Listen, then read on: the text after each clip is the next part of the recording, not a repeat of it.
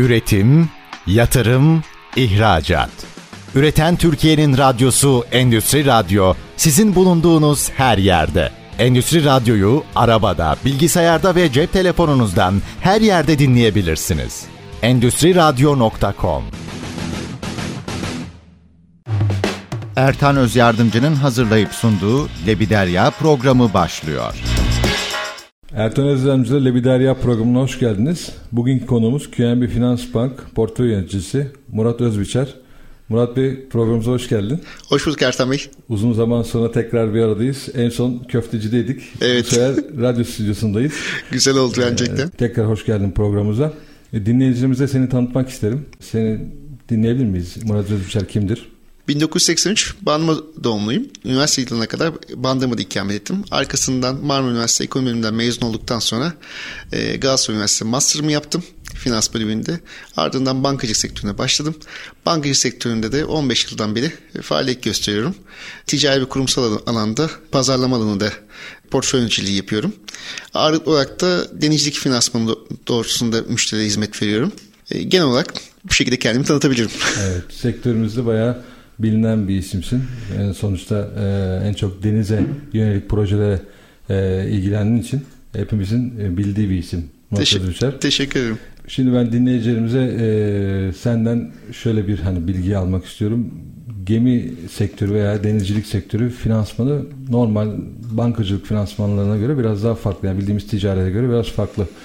Bazı yerlerde zorlukları var. Bazen daha farklı kolaylıkları da olabiliyor. E, projelere göre, müşterilere göre, yapılara göre çok ve doğru. çok daha global bir finansman yolu. Çünkü müşteriler de çoğunlukla yabancı oluyor. Denizcilik finansmanının genel olarak bir çerçevesini çizebilir misin bize? Denizcilik finansmanı e, sizin de bahsettiğiniz gibi biraz daha terminoloji olarak e, diğer sektörlerden ayrılıyor. Kendine has terminolojisi olan, kendine has dinamikleri olan, kendine has faaliyet döngüsüne sahip olan bir yapı içerisinde faaliyet gösteriyor. Bu noktada sizin de bahsettiğiniz gibi global bir noktaya dayanıyor. Çünkü tüm dünyada faaliyet gösteren bir yapı. Bu sebepten dolayı da e, denizcilik sektörün finansman modelleri de kendine has oluyor. E, ağırlıklı olarak denizcilik sektörü iki temel e, faaliyet döngüsüne dayılıyor. Çok geniş bir yelpazeye sahip. Bunun içerisinde balıkçılık da giriyor, yolcu taşımacılığı giriyor ama ana olarak iki ana faaliyet konusuna dayanıyor e, sektör. Bunlardan bir tanesi tersanecilik, gemi inşa, diğeri de armatörlük, e, yük taşımacılığı. Tersanecilik, gemi inşa sektörü kendine ait terminolojisi olan, kendine ait e, finansman döngüsü olan bir yapıda. Armatörlükte başka bir terminolojiye hakim olup başka bir e, finansman döngüsüne yap, e, hakim olan bir yapıya sahip. Tersaneciliği açmak gerekirse, tersanecilik gemi inşa sektör, gemi inşaatının finansman modelini, açmak gerekirse e, ağırlıklı olarak proje e, finansmana dayanıyor. Proje finansmanında ise e, öncelikle nasıl gerçekleştiğini konusunda biraz bilgilendirelim. Genellikle sektör İskandinav ülkelerinin balıkçı gemisi ve feribot üretiyor. %60-%70 sektör buraya hizmet veriyor. Sanırım son 10 yılın trendi Türkiye'de. Kesinlikle. Kuzey Avrupa ülkeleri. Kuzey Avrupa ülkelerine balıkçılık gemisi ve feribot üretimi. Ardından e, askeri projelerimiz geliyor. Hem yurt içi hem yurt dışı, e, yurt dışı askeri projeler geliyor. Ve şu anda yeni trendde pandeminin etkisiyle yatçılık sektörü parlayan yıldız olma noktasında. İnanılmaz bir sektörde yatırım ve talep var. Kesinlikle, kesinlikle. E, ve çok da güzel bir şekilde gidiyor. Türk yatçılık sektörü de bu anlamda gerçekten güzel başarılara imza atıyor. Evet. Hepimiz gurur duyuyoruz. E, gün geçtikçe de daha güzel işlerin çıktığını görmek e, hepimiz için gurur verici oluyor. Bu noktada ise işte proje finansmanı ortaya çıkıyor. Proje finansmanında gemi inşaya dayalı bir yapıda ortaya çıkıyor. Genelde alıcı e, gemisinin özelliklerini tersaneye bildiriyor.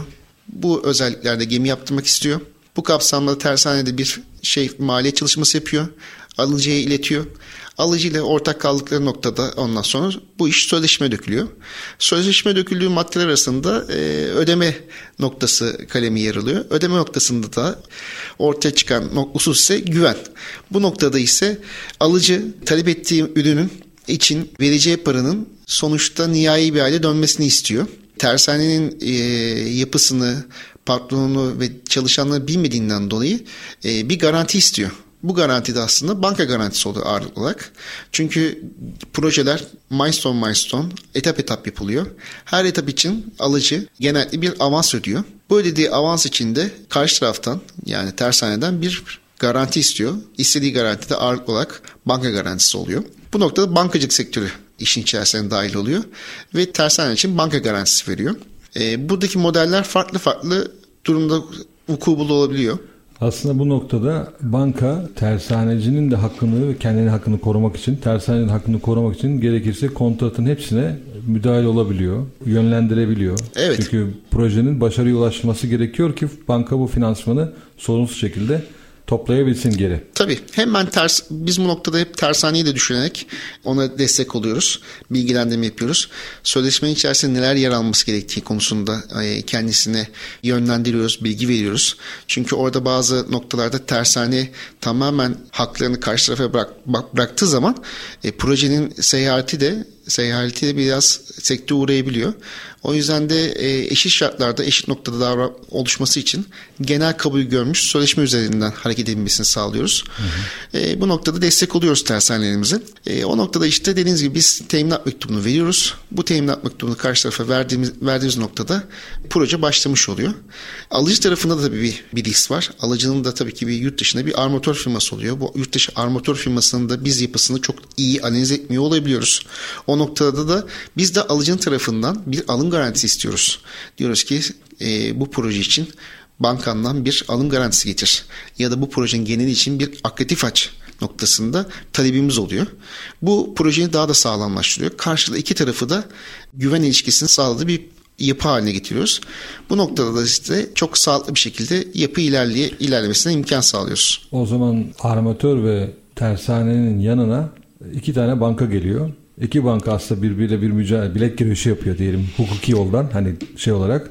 İkisi de eşit şartlarla birbirlerine kabul ediyorlar ve ondan sonra aslında işlem yürüyor. Aslında siz burada projenin ilerleyen safhadaki finansmandan kaynaklı problem yaşamasının önüne geçmek için baştan iki banka arasında bir anlaşmaya varıyorsunuz. Doğru. Doğru. doğru. Sadece banka değil hem alıcı hem satıcı arasında Tabii hem onlar, banka arasında dörtlü bir anlaşmaya varıyoruz. Ama iki tarafında bankası razı gelmezse bu sistem bir yerde durur. Evet iki yapının bankası anlaşma sağlayamazsa sistem durur. Çünkü o zaman zaten e, yapıda bir sakatlık vardır. Karşı taraf eğer bize bir alım garantisi getiremiyorsa demek ki karşı tarafın bir finansman gücünün eksikliği ortaya çıkıyor. E, bu noktada bizim tersanecinin yani inşa edeninde önden riskini ölçmüş oluyoruz. Bu da onun için aslında bir avantaj. Yani aslında burada siz bir güvenlik yuvasısınız. Yani sadece burada parayı verdim işte finansman yaptığımdan ziyade sistemin güvenlik güvenli ilerlemesine imkan yani, sağlıyoruz. Hani projeyi okuyan avukatlar kadar bankacılar da aslında burada finansmana girdiği için projeye dahil oluyor. Ben Kesinlikle. Aslında banka yapısını bu proje bazı işlerde özellikle denizcilikte biz hani çok içine girip çıkıyor sizler kadar olmasa da oradaki bankaların e, yorumları aslında bazen ileride olacak problemlerde tersaneciyi veya armatörü kimin tarafındaysa ipten alabiliyor. Kesinlikle. Orada yazılmış iki tane cümle. Aynen öyle. Evet. Çok doğru bir noktaya parmak bastınız. Çünkü tabi olduğu hukuktan tutun ceza şartına kadar hepsini biz e, hakim oluyoruz ve yönlendiriyoruz. Aksi takdirde e, gelecekte neyin karşımıza çıkacağını bilemediğimizden dolayı önden bunları tek tek konuşuyoruz. Yapıyı sağlam bir noktaya getiriyoruz, oluşturuyoruz. Sonra proje zaten tıkırında ilerlemiş oluyor ve sağlıklı projeleri gerçekleştiriyoruz. Bugüne kadar da çok güzel projelere imza attık. Evet. Elinize sağlık diyelim. Ee, bunun armatörle ilgili olan kısmı şimdi bu tersaneler biraz daha böyle tam tabir doğru olmayacak ama hani hayali bir şeyi pazarlıyor. Çünkü olmayan bir projeyi, e, gemiyi veya yatı satmak üzere bir anlaşmaya oturuyorlar. Burada banka çok erken safhada olmayan bir işe dahil olarak finansmana giriyor. Ama sanki armatörlükte bir gemi satın alması biraz daha daha basit mi diyeyim hani onlarda da çok e, şeyler var ama detaylar var ama en azından var olan bir metayı satın alıp e, devralıp devam ediyorsunuz hayatınıza. Doğru. Orada bir açılım yapmak isterim. Şeyde tersane tarafında aslında bir hayal satmıyor. Çünkü tersanemiz daha önce bir performansını satıyor. bütün tersanemizin bir geçmiş performansları var. Bu geçmiş performansları aslında müşteri kapısına e, çağırmasına sebep oluyor. Gerçekten de Türk tersanecilik sektörü çok önemli projede imza attı. Özellikle son 10 yılda ciddi projeler imza attı. Eskiden sadece tanker ve kuru yük yapılırken o kadar çok çeşit yapılıyor ki sektördeki yer alan hemen hemen tüm gemileri Diranger'dan tutun ondan sonra şeylere balıkçı gemilerine, feribotlara, tankerlere, elenci gemilerine, kruz gemileri ne evet. dahil her şeyi e, yapacak bir noktaya geldi Türk tersancılık sektörü. Mega yatlara kadar her şeyi yapacak noktaya geldi. Bu da o Türk tersancılığın aslında gücünü gösteriyor, güvenilirliğini gösteriyor. Bu güvenden dolayı da e, yurt dışındaki firmanın çoğu Türkiye'ye gelip e, gemilerini yaptırmak istiyor. Çünkü işçilik kalitemiz gerçekten yüksek. Özellikle uzak doğuya bak bakıldığı zaman. Evet. Bir de coğrafya olarak da çok yakınız. Kültür olarak da onlara yakınız. Ve emsal yapmış olduğumuz projeler olduğundan dolayı genellikle şeyler, alıcılar Türkiye'yi tercih ediyor. Ee, Zaten en iyi reklam bir başkasından duyulan referans yani. Kesinlikle. Sonuçta yaptığın teslim ettiğin işin başarısı bir sonraki işin ön e, mutabakatı oluyor. Aynen öyle. Biz de projeleri gerçekleştirirken, tersaneyi değerlendirirken ilk sorduğumuz sorulardan bir tanesi bize geliyor, projesini anlatıyor. İlk sorduğum sorulardan bu gemiyi daha önce yaptın mı? Aynı armatöre yaptın mı? Bu bizim için gerçekten önemli bir e, referans oluşuyor. oluşuyor. Bu zaten e, yaptıysa bir sonraki etapta yap, yapmasının kolay olduğunu gösteriyor. Aslında hayal satmıyor.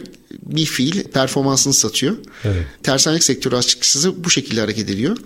Gemi armatörlük tarafında ise sizin de bahsettiğiniz gibi genelde bir metayı alımına dayalı bir hikaye oluyor. Bir geminin alımına yönelik bir hikaye oluyor. Orada ise daha çok hani Türk armatörlük sisteminde son yıllarda gemi fiyatları çok arttığından dolayı daha çok ikinci el gemi alımına yönelik e, talepler oluyor. İkinci el gemi alımlarında da biz geminin özelliklerine bakıyoruz. Geminin yaşına bakıyoruz. Çok fazla yaşlı gemiyi tercih etmiyoruz. Genelde e, 25 yaşını geçen gemileri finansman etmiyoruz biz.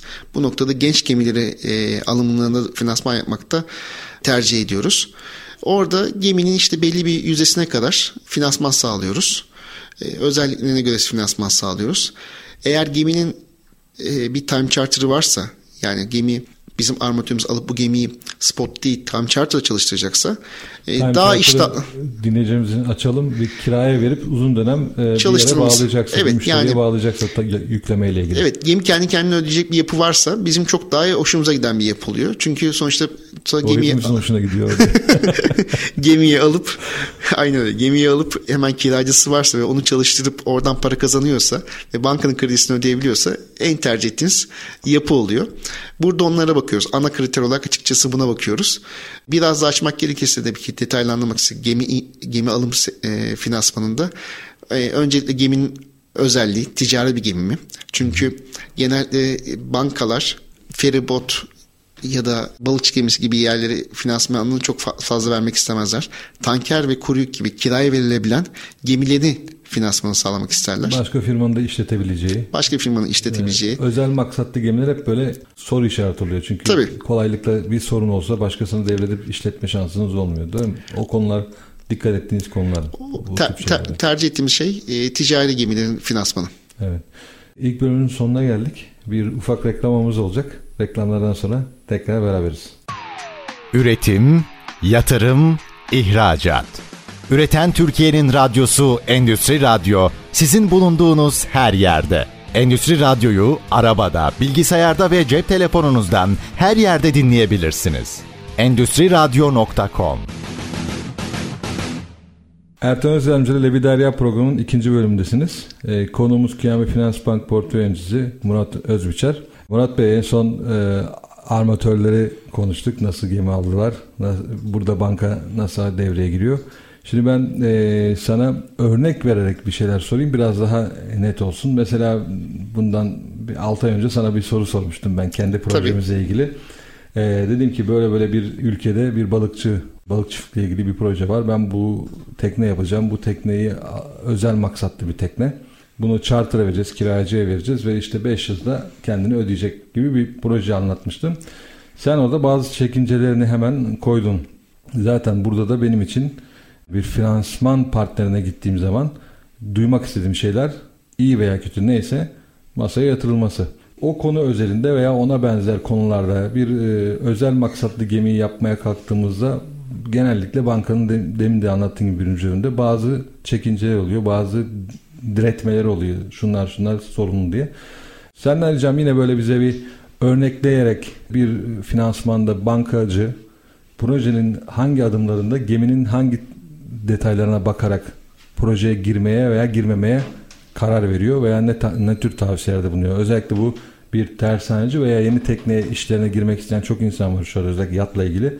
Hani insanlara bir e, bakış açısı olsun diye e, bunu finansman tarafı olarak senden biraz örneklerle şey alabilir miyiz? Tabii.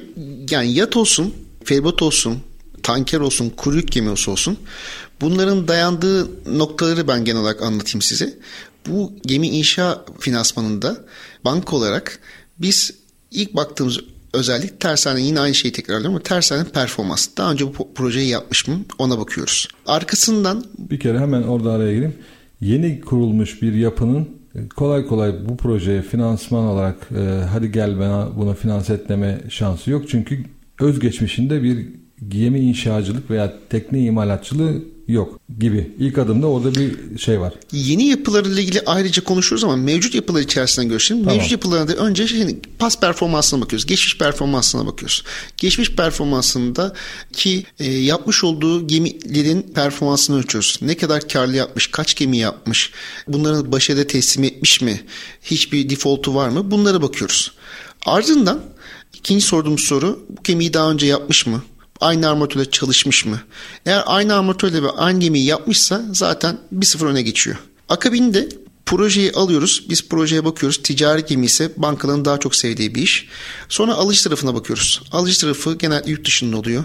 O yurt dışındaki alıcı tarafının finansalları varsa onu talep ediyoruz. O finansalları inceliyoruz. Alıcıyı tanıyoruz. Alıcının ondan sonra verdiği garantileri öğrenmeye çalışıyoruz tersanemizden. O diyor ki işte e, karşı taraf alım garantisi veriyor ya da akredif açıyor. Akredif için bizim için çok daha önemli bir teminat gücü oluyor. O zaman 2-0 öne geçiyor. Proje çok daha security çok sağlam bir yapıyor Bu oluşuyor. geri dönüşsüz akredif alanlarda ama farklı bir şey mi? Ben yanlış mı biliyorum? Yani geri dönüşsüz de olabilir şey de olabilir. Genel akatif olur. Sonuçta akatifin içerisindeki Tarifler. maddeler, tarifler evet. sözleşmeye dayılıyor. Doğru. Biz de o noktada sözleşmeyi inceliyoruz. Hem bizim bankanın avukatları inceliyor, hem tersan avukatı inceliyor, hem karşı taraf inceliyor. O noktada makul bir sözleşme olduğunu görüyorsak akatif açılması bizim en çok tercih ettiğimiz yapı. Ardından e, projenin e, yapısını konuşuyoruz. Projenin yapısı 5 çarpı 20 mi? 5 çarpı 20'yi açmak gerekirse 5 e, etaptan mı oluşuyor? Her etap, etapta avans mektubu verilecek. Yoksa 30'a 70 mi? 20'ye 80 mi? O etabı konuşuyoruz. 5 çarpı 20 işler daha sevdiğimiz, bankaların daha hoşuna gittiği bir iş. Çünkü önden avans geliyor. Arkasından iş yapılıyor. Bu Peki nokta... Orada bir şey sorabilir miyim? 5 çarpı 20 için. Mesela örnek veriyorum 100 birimlik bir iş 20 birimlik bir teminat mektubu veriliyor. Yani avans için. Hı hı. İş bitti. İlk 20'lik bitti. İkinci 20'ye geçildiğinde aynı teminat mektubuyla devam edebiliyor mu tersane yoksa ikinci bir teminat mektubu alarak yüzde 20 dilimi mi alıyor? Orada nasıl bir yük biniyor tersanede? Her aşamada ikinci bir teminat mektubu alır verdiğimiz avans mektubu karşı tarafta kendini garanti altında tutmak istediğinden dolayı proje bitene kadar o avans mektubun süresi devam eder. Hı. Hatta Hı. garanti süresini içerisinde barındırır. Hı. Yani sözleşme artı garanti süresidir verilen mektupların süreleri. Çünkü bu bir şey daha aklımdayken sorayım çünkü e, araya giriyorum ama kızağa konduktan sonra teknenin ipotek alınması gibi bir söz konusu da var ya o belki bazı şeylerde projelerde veya tersanenin performansına göre bu yeterli bir şey oluyor mu yoksa her akretif muhakkak e, tekrar tekrar parça parça açılmak zorunda mı her 20 litreinde? Onu ben kendim için öğrenmeye çalışıyorum orada. İşte, Onu da söyleyeyim. Az önce anlattığım projenin türünün yapısını öğreniyoruz. 5 çarpı 20 ise her etapta şey veriyoruz. Avans mektup veriyoruz. Hı hı. Ama 20 20'ye 80'si 30'a 70 ise ilk başta sadece bir avans mektubu veriliyor. Hı. Geri kalanını da ondan sonra nakdi krediyle finanse ediyor. Yani tersan kendisini finanse etmesini tamam, istiyor. O zaman tersanın kendi gücü e, devreye Ortaya kendi gidiyor. kredibilitesi Ortaya e, gidiyor. devreye giriyor. Ee, burada Anladım. nakit kredi kullanılacağından dolayı daha fazla maliyet oluyor. Finansman e, gideri oluşuyor. O yüzden en çok sevdiğimiz yapı, en çok tercih edilen yapı Türk ter, tersancılık sektöründe, Türk gemi inşaat sektöründe avans mektuplu iş. Çünkü evet. dediğiniz gibi daha az finansman maliyeti oluyor. E, etap etap daha hızlı e, ilerleniyor. ve e, daha çok kontrol ediliyor. Çünkü sadece bu noktada şey olmuyor. Alıcının kontrolü olmuyor. Yani teknik danışmanı olmuyor. Bankanın da teknik danışmanı içeri, içeri giriyor. Klasın da teknik danışmanı içeri giriyor. Her milestone'da herkes kontrol ederek herkesin onayın, onayın sonucunda süreç ilerliyor. O süreçlerin her bitiminde, her etapta ise yeni bir teminat şey, avans mektubu veriliyor. Evet. Son mektupta ise yani son 5. etapta ise mektup verilmiyor. Gemi teslim ediliyor. Bedel bu şekilde alınıyor. Gemi teslim edildiği zaman da mektuplar release ediliyor yani fek ediliyor. Bu şekilde proje gerçekleştiriliyor. Genel olarak sektörde kullanılan finansman döngüsü bu şekilde. 20'ye 80, 30'a 70 projesi daha komplike işler ve daha risk barındıran işler. Bu noktada işte tersanenin gücü, likiditesi ortaya çıkıyor. Ayrıca alıcılığın da likiditesi ve gücü ortaya çıkıyor. Burada da muhakkak muhakkak alım garantisi ve akatif alıcıdan yani gemiyi yaptırandan muhakkak istenir. Çünkü sonuçta banka projede hem nakdi hem gayri nakdi finansman sağladığından dolayı karşı tarafın gemiyi kesin alacağına dair belgeleri görmek ister. İlk etapta bunun oluşmasını isteriz. Akabinde e, gemiyi yapımı finansman sağlarız. Bu projelerin hepsine de hem avanslı çalış avanslı mektup olsun hem 20'ye 80 olsun yani hem 5 çarpı 20 olsun hem 20'ye 80 ya da 30'a 70 olsun. Hepsinde ve hepsinde banka inşa edecek gemiyi ipotek alır. İpotek işlemi ise gemi kızağa konduğu zaman belli bir saç işlendikten sonra yapılır. Bu da bankanın ikinci aldığı teminatlardan bir tanesidir. Onun dışında işte tersanenin kefaletlerini alırız.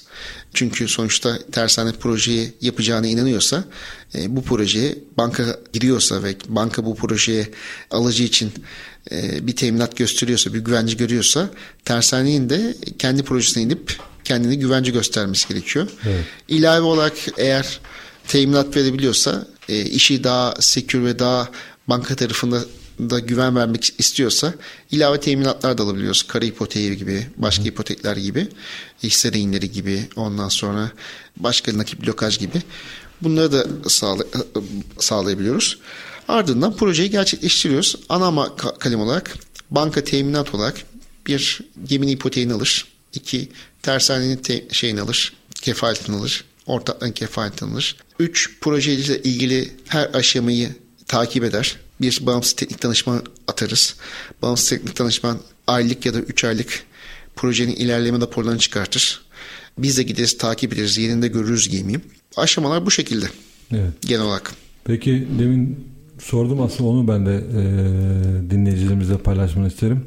Sonuçta son dönemde işte bu özellikle hususi tekneler, e, yatlar, daha ufakları çok popüler talepler işte pandemi sonrasından gelen, pandemi sürecinde gelen talepler çok olduğu için pek çok insan ben bu işi yapmak istiyorum şeyine büründü. Havasına diyelim istiyorlar. Tabii tekne yapmak hani fiziki zorluklarını geçiyorum ama finansal yapıda da bazı önemli detaylar var. Yapıp satmak açısından kendine yapmak ayrı bir mevzu ama bir yere gidersin yaptırırsın ama ben bir tersane yeri yapacağım ben bir tekne atölyesi kuracağım diyenlerin piyasaya sürdüğü ürünü e, işte satabilmek adına onlara finansman bulabilmek adına yapı biraz daha farklı bakıyor. Onu da biraz anlatırsan yeni kuruluş yeni aşamasında startuplar, yani için. Startuplar evet. nasıl? Startuplarda ise baktığımız nokta yine aslında biraz daha background. Yani startup'ı kim kurmuş? Bir müteşebbis mi kurmuş? Yoksa e, işi bilen bir müteşebbis mi kurmuş? Yoksa trendi takip etmiş? Ya ben bu işi yaparım deyip işin içerisine girmiş. Biz ya ben bu işi yapar, biliyorum işin içerisine girmişi çok tercih etmiyoruz. Çünkü en başta e, sohbete başlarken denizcilik kendine ait terminolojisi olan, kendine ait dinamikleri olan bir yapı. Bu yapıyı özümsemeyip bu yapıyı bilmeden bu işin içerisine girenlerin 2008 krizinde nelerle karşılaştığını çok iyi biliyoruz. Evet. O yüzden de e, biz sektörden gelen insanları startup olarak değerlendirmek istiyoruz. Onları daha kıymetli görüyoruz. E, yapan aramızda çok başarılı arkadaşlar da oldu, çok başarılı insanlar da oldu. E, o startupları da destekledik. Bunun çok daha güzel örnekleri de var. Çok yakından da biliyorsunuz. Evet. Son birkaç yıl içerisinde birçok noktaya gelmiş. Aslında baktığınız zaman tersanecilerimiz çoğu e, bu noktalardan sıfırdan gelmiş. E, birçok tersaneci eskiden aslında taşeronmuş. Aşama aşama şu anda tersane sahibi olmuş.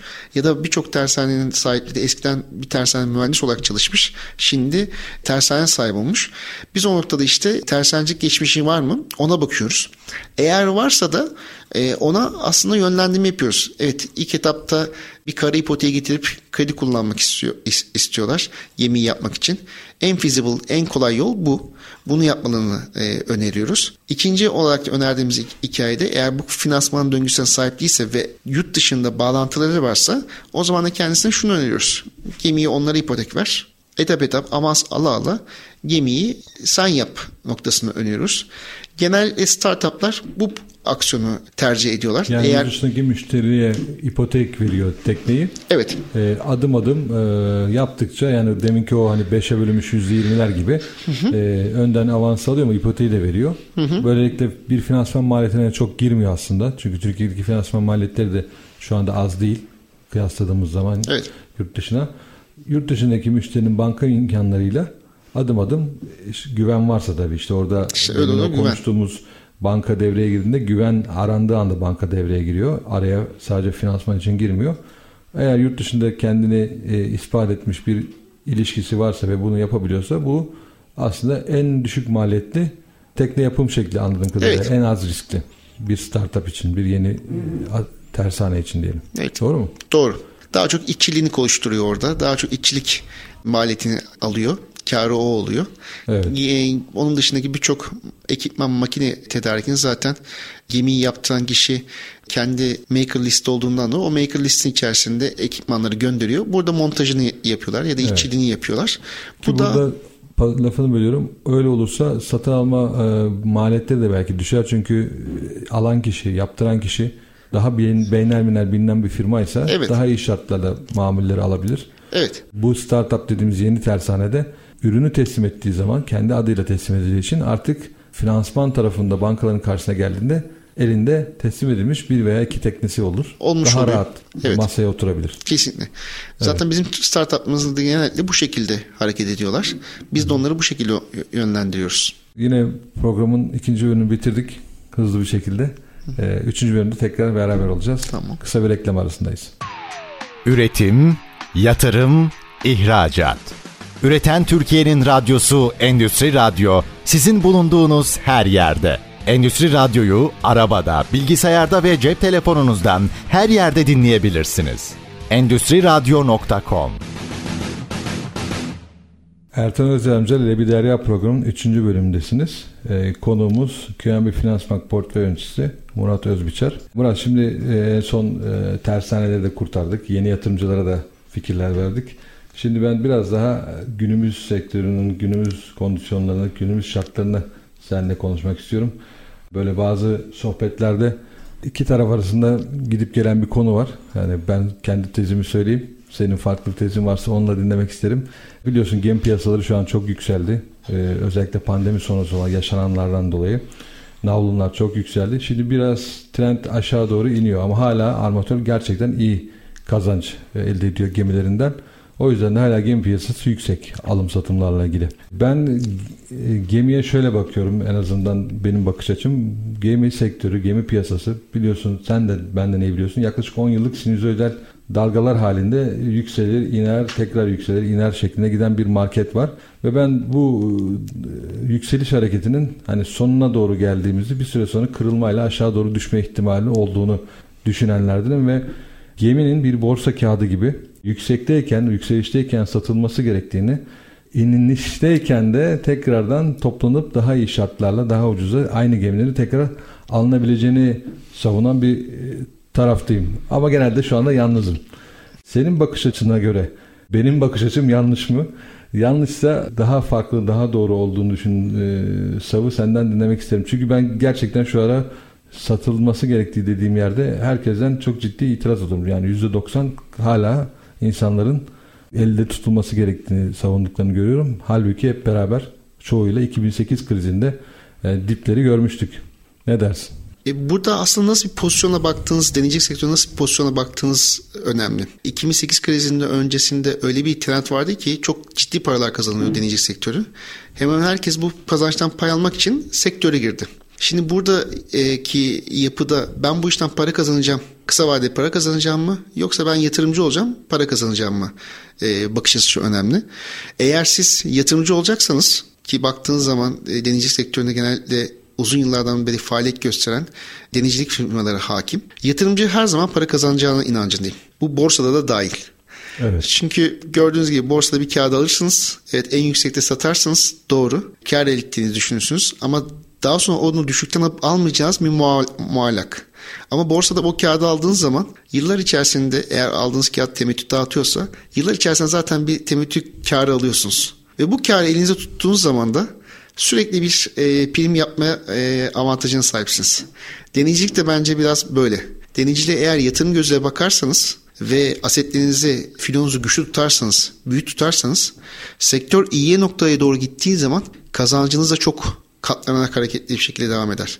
Sektör kötüye gittiği zaman da zaten sektörü en iyi hızlı koklayan kişi siz olacağınızdan dolayı pozisyon alıp geminizi tam charter verme e, hareketinde bulunabiliyorsunuz. Ona göre gemilerin işletme maliyetini düşürebiliyorsunuz. Bu noktada önemli olan yatırımcılık. Yatırımcı gözüyle baktığın zaman bence her zaman kazançlı olursunuz. Ama ben kısa vadede alayım satayım noktasında davrandığınız zaman bence e, bir muallak yaşarsınız diye düşünüyorum. Peki şu noktada sence hala gemi alımı şöyle tek bir gemi almak için konuşmuyorum. Çünkü o her zaman risk de. Filosu olan bir e, armatör için hala gemi topluyor olması e, sana göre o zaman mantıklı şu konjüktürde yani aşağı doğru dönen trende rağmen. Doğru mudur? Şimdi aşağı dönen trendten kastettiğiniz aslında kuruk. Baltık Dry. Baltık Dry kastediyorsunuz. Baltık Dry, için Baltık Dry'de evet konu. resesyon e, endişeleri var. Global anlayışta baktığınız zaman Baltık endeksinde resesyon e, endişeleri var. Savaş dü- e, dünyası var. Bu global e, ekonomiyi düşündüğünüz zaman dünya ticareti doğru orantılı Baltık Dry endeksi düşer zaten. Ama sizin buradaki sektörü nasıl yorumladığınız, nasıl kontratlara sahip olduğunuz, nasıl kiralama sözleşmeye sahip olduğunuz çok önemli. Ve e, fırsatları görüyor olmanız çok önemli. Şimdi o geminin e, değerini yakaladığını ve iyi fiyat olduğunu ve siz bu gemiyi şu fiyatlarda bir 6 ay ya da bir yıl daha çalıştırabileceğini düşünüyorsanız ve bu geminin belli bir oranda maliyetini karşılıyorsa ve sizin için daha feasible geliyorsa ve yapınız da yapınız da borçsuz bir yapıysa yatırım yapmak noktasında davranırsınız. Çünkü yatırım yaptıkça daha az vergi ödersiniz. Daha az e, ma- maliyetinizi daha aşağı çekersiniz. E, sizin için de faaliyet döngünüzü daha karlı bir yapıya getirirsiniz. E, bu tamamen işte bakış açınızla bağlı olan bir şey. Ama diğer tarafta kısa vadede ben hemen para kazanayım noktasına hareket ederseniz sektör kötü gittiği zaman da hızlıca para kaybedebilirsiniz. Sektör iyi gittiği zaman da kardan para kaybetmiş olabilirsiniz. Bunun bir garantisi yok. O yüzden de önemli olan burada bu sektörde yatırımcı mısınız değil misiniz?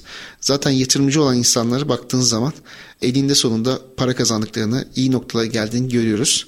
Evet zor günler geçirdim deneyecek sektöründe kuru yük tarafındaki insanlar çok zor günler geçirdi. Sadece 2008 değil 2015 yılı da çok e, sancılıydı. Ama şu anda baktığınız zaman hepsi piyasanın ilerleyişinden pik yapmasına oldukça keyifliler. Ve tekrar yatırım yapar noktaya geldiler. Baktığınız zaman bu insanlar vazgeçiyor mu? Vazgeçmiyorlar. Tekrar yatırım yapmaya devam ediyorlar. E demek ki tekrar yatırım yaptıklarına devam ettiklerini görüyorsanız bu insanlar bu işten para kazandıklarını görebiliyorsunuz. Şey tarafına gidelim, tanker tarafına gidelim. Evet. Tanker tarafı aslında kulüp gibi çok volitesi yüksek bir şey değil, sektör değil. Genelde yedi kardeşin var olduğu, işte e, enerji sektöründeki yeni meşhur, e, yedi kardeşin var olduğu bir yapı. O yüzden fiyatlar çok böyle çok oynamıyor. Tanker fiyatı belli bir stabil, stabilde gidiyor. O noktada işte herkesin e, vurguladığı gemi işletme durumu ortaya çıkıyor. Gemi işletme becerisi ortaya çıkıyor.